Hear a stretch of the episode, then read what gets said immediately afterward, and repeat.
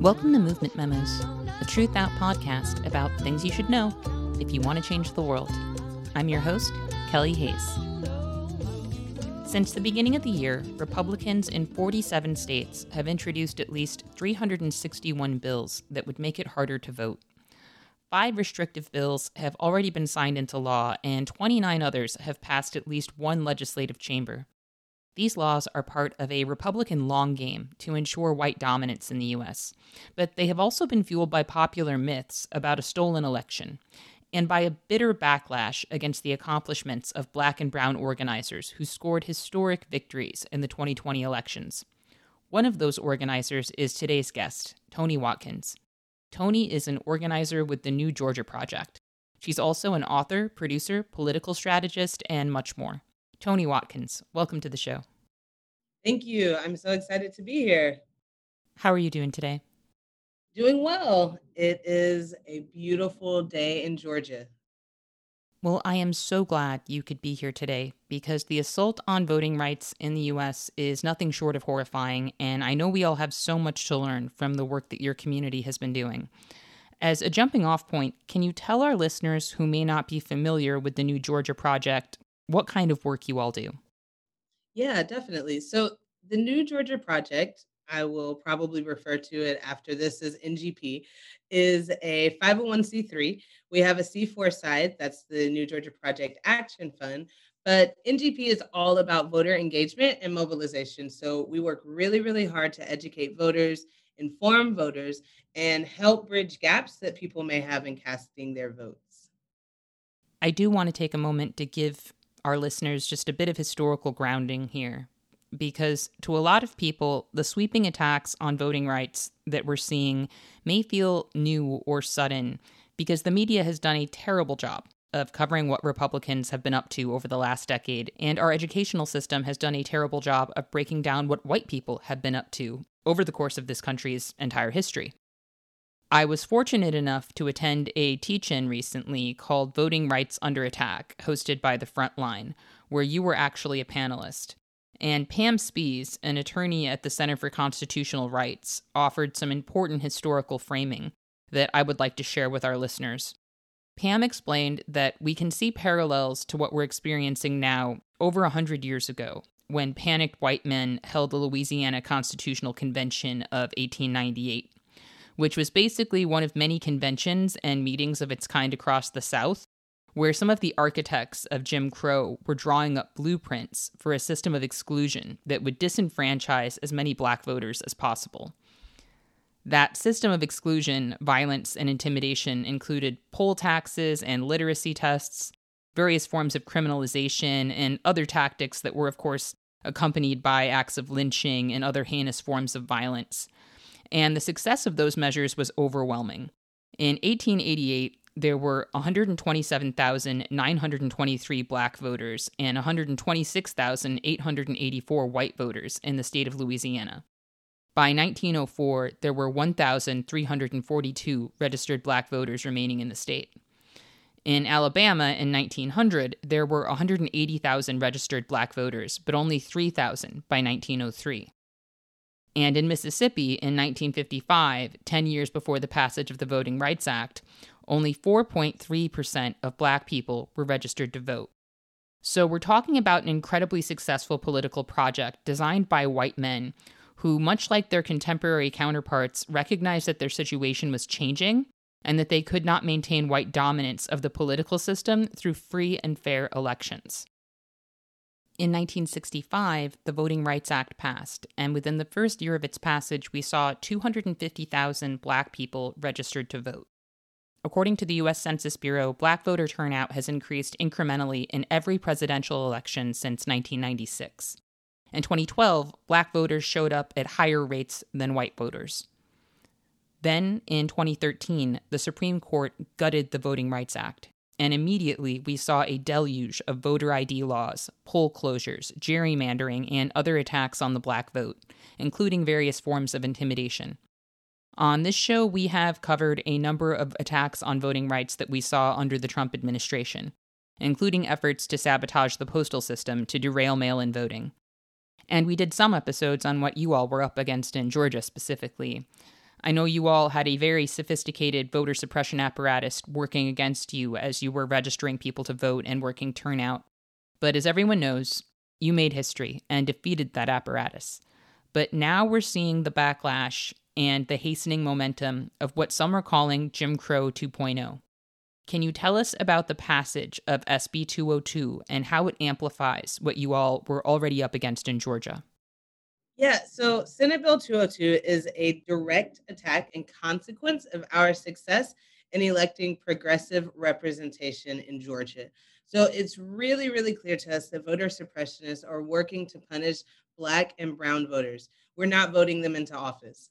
Uh, Senate Bill 202 is full of things that historically Republicans have enjoyed Saturday and Sunday voting, early voting. These are things that they created legislation for and passed into law under their majorities. So now that the population of Georgia is shifting, which I will reference a little bit later when I talk about our name, the New Georgia Project. But now that we're shifting into a majority that is comprised of Black, Brown, queer, young people, they want to change the rules because we have figured out how to win the game that they have tried to stack against us. So what we see is them trying to eliminate Sunday voting in Georgia and in the South.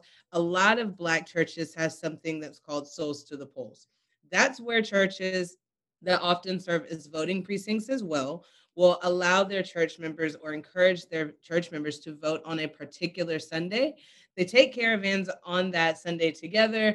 Uh, they have celebrations, they all vote, they do different things, but it's a large organization that has typically and historically turned out significant numbers of Black people. So, forcing counties to choose now between Saturday and Sunday voting is a direct attack Many people have tried to say that there aren't a lot of voters that are impacted by the elimination of Sunday voting. But when we look at the numbers, we know that 37% of Black voters voted on Sunday. So, additionally, when we look at the criminality of giving people things that just meet their basic human rights, needs, and necessities while they're standing in lines in the rain, or an off year in Georgia, maybe even the snow, but usually like sweltering heat during a primary, right? So we're trying to give people water so that they are well, uh, not because we want them to vote for a particular person, but we are making that a crime. So to make that a crime is so incredibly egregious because, especially like many of the things that are included in SB 202, that will definitely increase the likelihood of the long lines. We're certainly working against each other. So we're eliminating two weeks of early voting. We're forcing people to choose between Saturday and Sunday. We're minimizing ballot boxes, reducing early voting locations, and all of these things. And Republican voter suppressionists have the nerve to say that this is actually expanding access to voting. There is no logic to that. So, like I said, it's a very clear attack and it tends to punish Black and Brown voters, especially Black voters in Georgia, for voting for people that they actually want to represent them. The provision about preventing people from offering food or water to people in line has gotten a lot of attention. It's always disturbing anytime the government tries to make basic acts of human decency illegal. It should never be illegal to give someone food or water. But in this case, this criminalization of solidarity and regard for our fellow human beings is clearly about trying to make an already difficult situation feel even more arduous or even hopeless in order to suppress votes. The idea that people should have to go hungry or thirsty for hours in order to vote is just so impressively hostile. Yeah, it's really offensive. And even before these things passed, I remember myself being in Bibb County in Macon, Georgia, during the primary elections during the summer when we were still seeing those really, really, really long lines. And of course, that's also at what we now know was the beginning of COVID um, here in Georgia. So I personally had an experience where an officer blocked my car in they said there was a report of someone that I happened to fit the description of that was hollering and threatening someone in the parking lot. There was no such instance occurring in the parking lot. I know that because I was standing in the parking lot. They're harassing us for talking or for talking to voters. Important to note when I say us, I actually mean my organization, not even me. Uh, we're standing 300 feet away, way more than the required 150. So, understanding that people will now try and use the law as a tool of intimidation that they were already utilizing before it was even illegal to do those things is very terrifying, right? Uh, we can only imagine what they're going to try and do when we approach into this upcoming November election if House Bill 1 and House Bill 4 aren't passed, or there's no uh, judicial injunction to stop the implementation of SB 202. So I know that now that 202 has passed, you all have been organizing fiercely for the passage of federal voting rights legislation, uh, H.R. 1, the For the People Act, which would expand early mail in voting and implement automatic voter registration, among other provisions that terrify Republicans. That legislation would not, sadly, re enfranchise 5 million people, including one in six black people, who are currently denied the right to vote due to criminal laws. But amid this five alarm fire that we're experiencing, passing this bill or one like it does seem essential. I personally hate electoral politics, and I know some of my listeners feel the same, but I am passionate about people having access to the ballot because while I do think the system must ultimately come undone, I am not in favor of surrendering our fates to the Republican Party and Jim Crow 2.0. So, can you tell us a bit about what the struggle looks like right now, both in terms of the fight for federal legislation and taking on corporations? Yeah, so this fight right now is is really multifaceted in some of the ways that you've just mentioned, but even just kind of like uh, some bifurcation or or additional levels even on both sides of corporate and federal. So we are lucky to be in a state like Georgia that does have representation that in our Senate that supports House Bill 1 and House Bill 4. However, we are home to several corporations that fund opposition or people that oppose, excuse me, House Bill 1 and House Bill 4. So we have done work to encourage uh, senators from other states uh, using text banks to reach out to constituents in those states like Arizona or Texas, right, to uh, make sure that they're putting the pressure on their federal legislators as well, but also utilizing our collective power in uh, organizing against the corporations. So, speaking out against them, having those same text and phone banks or in person protests uh, against these corporations because the people that they are supporting the vote to be suppressed, that those are their clients and those are their employees. So there are definitely elected officials that help them, that perhaps create loopholes that are beneficial for their line of business, whatever that may be, right? But there is no business, there is none of that line of business if they don't have clients and they don't have employees uh, that support them. So, of course, we are not necessarily like in a stage where we're calling for a boycott. We recognize the potential power to do that, but we understand that again, the people that we would be asking folks to boycott, the folks that would be impacted are the same people whose vote we're trying to protect. So it's a really interesting dance to dance, I think, in trying to be respectful and protective, right, of your community while trying to force the hand of people that can make the decisions. Because if we allow for House Bill 1 and House Bill 4 to die, or to not pass before we see local elections in a state like Georgia, the damage will be in some ways irreversible. We can always win again later, but we can't afford to lose the momentum that we've started building now, especially when we get ready to have conversations about things like gerrymandering, where we're looking not very much forward to a lot of cracking and packing that's probably going to come from the same Republican Party that created SB 202, right? So we have a lot of work to do, and we have to put the, the, the pressure on everyone before it's too late. Can you explain what you mean by cracking and packing? Definitely. So, cracking and packing is a term. Uh, some people maybe say packing and cracking, but those terms are talking about the district lines and the lines that legislators will draw when we look at our House districts, whatever districts, right, that you vote in, but specifically in the state of Georgia right now, looking at those state House and state Senate districts.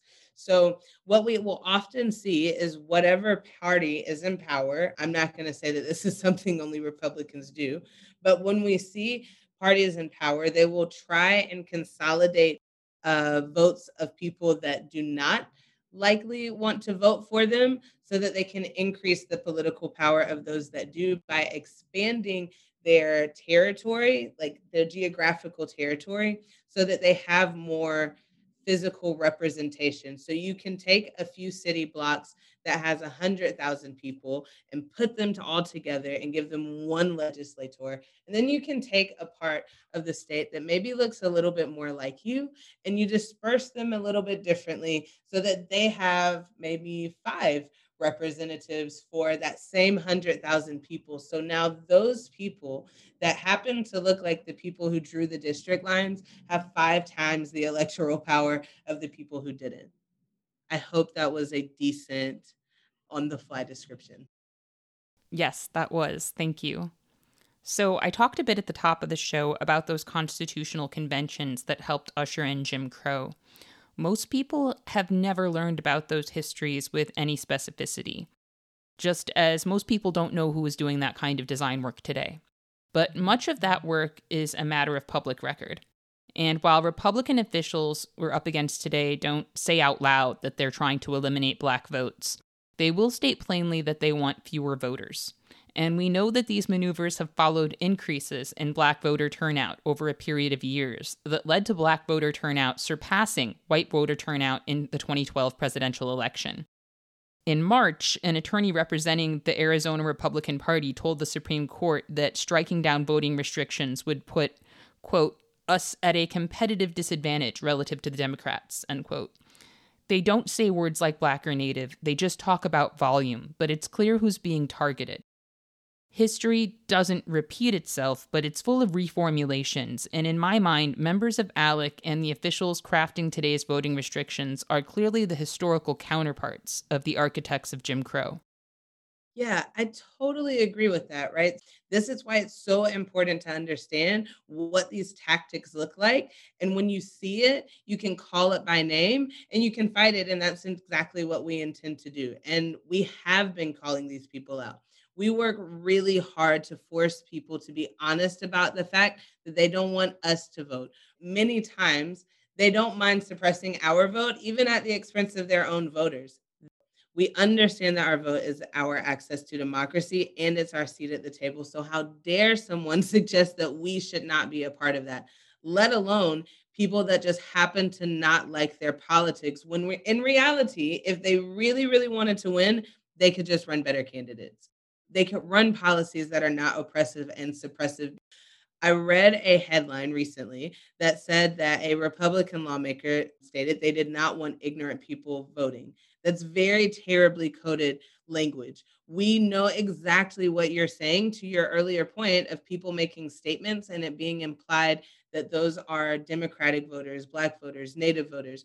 The reality is, we are all of those things, and ignorant is not one of them we know exactly what we're voting for, which is why we're not interested in voting against our best interest. By the year 2024, Georgia's majority will be made up of Black, brown, queer, young people. It will no longer be a majority of white men. And that's what people are terrified of. They are afraid of us reclaiming that power, which is why we see the attacks on voting.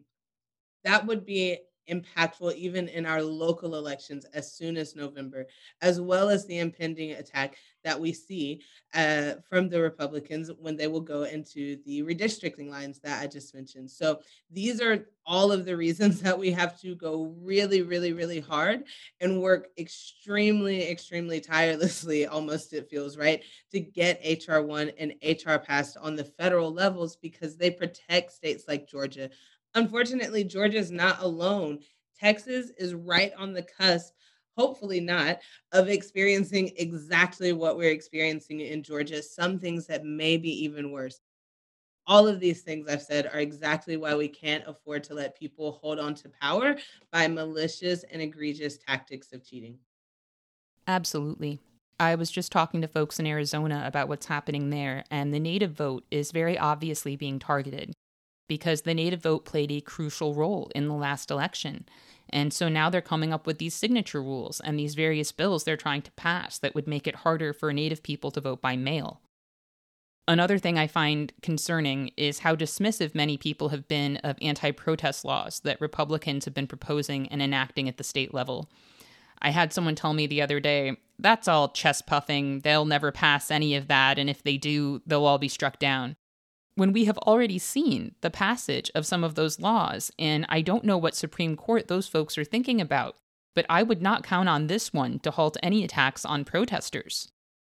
According to the New York Times, GOP lawmakers in 34 states have introduced 81 anti protest bills during the 2021 legislative session, more than twice as many proposals as in any other year. Under Jim Crow, the black vote was subverted by the letter of the law and vigilante violence, and I think we should expect the same here.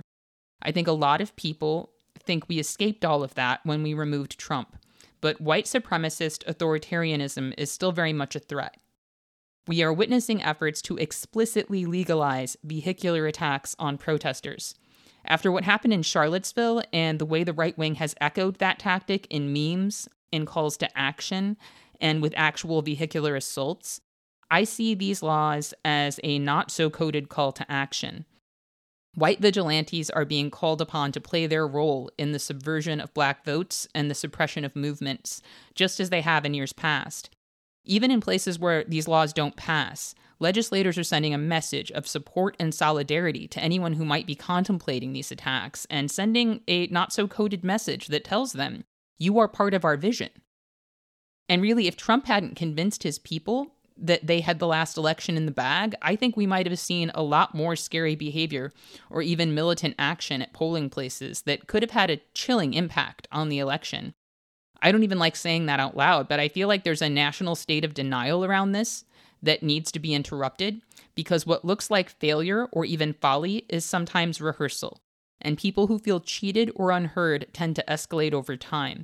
So, as someone who has been on the front lines of these efforts at mass disenfranchisement and Republican efforts to steal the election, can you say a bit about the stakes for protesters? Yeah, I mean, we are under significant attack as protesters. We're under significant attack both from counter protesters, just oppositional people, but also from our government. they are making laws that make it a uh, felony to obstruct the street while protesting, right? That is our right. Uh, they're working actively against us. Even here in the city of Atlanta, that's run by a Black woman named Keisha, we saw the escalation of military tanks when people were protesting over the murder of Rayshard Brooks. Completely unnecessary. They were meeting water bottles and people who were screaming, who were in mourning with military tanks. So we know that even our local governments that we think are going to support us are not likely to. We know that our government, our state government, is passing laws to make our protest felonious when it's one of our most inherent rights as a person, but also as a citizen. So we know that protesters are under attacks from local governments. We know that they're under attack from state governments that are passing laws to criminalize our inherent right to protest. And lastly, we have the issue of counter protesters who show up to voting precincts, who show up to protest, who even show up to the Capitol to protest. However, they show up in arms when they do their protesting, they still present differently than we do. However, we are the people that are identified as threats. So it's really scary. We go through trainings to try and protect ourselves from counter protesters, from law enforcement. But the reality is, when you're out there, you are always taking a risk. When we do major protests, we do things like write our attorney's phone number or our safety contact on our arms. We don't wear contacts, we wear our glasses. Sometimes when we go to poll monitor or even to vote, now those are the same things that we have started to do and recommend for other people to do. So I think that unfortunately, we really, really have to take the threat of fighting the establishment on issues that pertain to voting, but also just while we are exercising our right to, right to vote, we have to take those threats really seriously. Absolutely. And listening to you talk about what it's like in Atlanta really resonates because here in Chicago, we have a black woman mayor, uh, Lori Lightfoot, and people made a very big deal about the fact that a gay black woman was elevated to that office. But we have now seen a level of repression under this mayor that, in my experience, surpasses anything we saw under Rahm Emanuel. And we all know that protesters were viciously brutalized under Emanuel in this city. But this last year has been uglier than anything I have witnessed prior. And there's also a national angle to that, which is why people in blue states should not feel safe and secure and consider these anti protest laws to be some kind of red state problem because when norms erode and shift around the treatment of protesters, Democratic neoliberal mayors take advantage of that as well. Sometimes those actions are coordinated among big city mayors, as we saw with Occupy. So I hope people understand that what we tolerate in terms of what's inflicted on others will not remain at a distance. In various ways, it will come back to us because the agenda of maintaining order under late capitalism exists in every city and state, and these mayors will take advantage of any shifting norms that they can. But circling back to voter suppression and what we can do about it, a lot of people will agree that it's important, but really don't have any idea what to do about it, especially if they live in a blue state. So, what should people do and maybe not do to help support this fight? I think that's a great question because I think there's a really large amount of people who just sometimes feel paralyzed by how much trauma they have to fight every day and how many enemies we see uh, as suppressionists and oppressionists. I think that the first thing I recommend for people to do is find their political home in their community or in their state. If you're in Georgia, obviously we invite you to be a part of the New Georgia Project or the New Georgia Project Action Fund. But there are things that everyone can do, right? You can talk to your local communities about the elections that are happening. Even giving rides to your neighbors to polling locations is an option. We know in the state of Georgia, having copies of your ID is going to be a serious challenge for people. Helping people access their copies, which, by the way, creates a poll tax. Um, but that's a whole different discussion but helping people access some of those things if you have the means, right? That maybe they're bedridden uh, or homebound and just physically don't have the access to obtain or financially don't have the access to obtain. There are small things that we can do just as individual people. I can't believe I didn't say this first, but also register to vote. Um, that's a really, really important part of all of this, right? Our collective power is super important. And a lot of us are frustrated and we don't have a lot of faith in the voting system and in our elections. And that lack of trust is very well deserved. However, it only can maybe get better if we all continue to engage in it. And lastly, I really think that more people should consider actually running for some of the offices, right? If you have qualifications for some office in your local uh, community or even your larger statewide county, whatever community, please consider doing that. We don't have enough good representation. That's why we are in some of the situations that we are in. And we deserve much better from all people, regardless of the party that they're in. So I definitely want to start making sure to encourage more people to consider running for office as well. Well, thank you for that. And how can people connect with your group specifically? We have a few different ways that you can connect with us. Obviously, our website is newgeorgiaproject.org or for the Action Fund, ngpaf.org. We also have our Instagram pages, New Georgia Project. It's very easy to find. Uh, and also, I'm happy to allow people to connect with me, right? So, my email address is Toni, T O N I, at newgeorgiaproject.org. As we are moving into November, I think a lot of people that are listening probably have elections coming up. Uh, so, start thinking about those voting plans, right? We have toolkits that we are happy to share with folks um, on how to create voting plans. And unfortunately, those are things that people need to start thinking about now. So check us out on our website and definitely on our social media. Instagram and Facebook are both New Georgia Project, as well as Twitter. And we will include all of that information, as well as some other information about how you can get involved with the fight against voter suppression, in the show notes on our website. Well, Toni, I want to thank you so much for joining us today and for all of the important work that you're doing. Not a problem. Thank you so much for having me. I really enjoyed it here. I also want to thank our listeners for joining us today. And remember, our best defense against cynicism is to do good and to remember that the good we do matters. Until next time, I'll see you in the streets.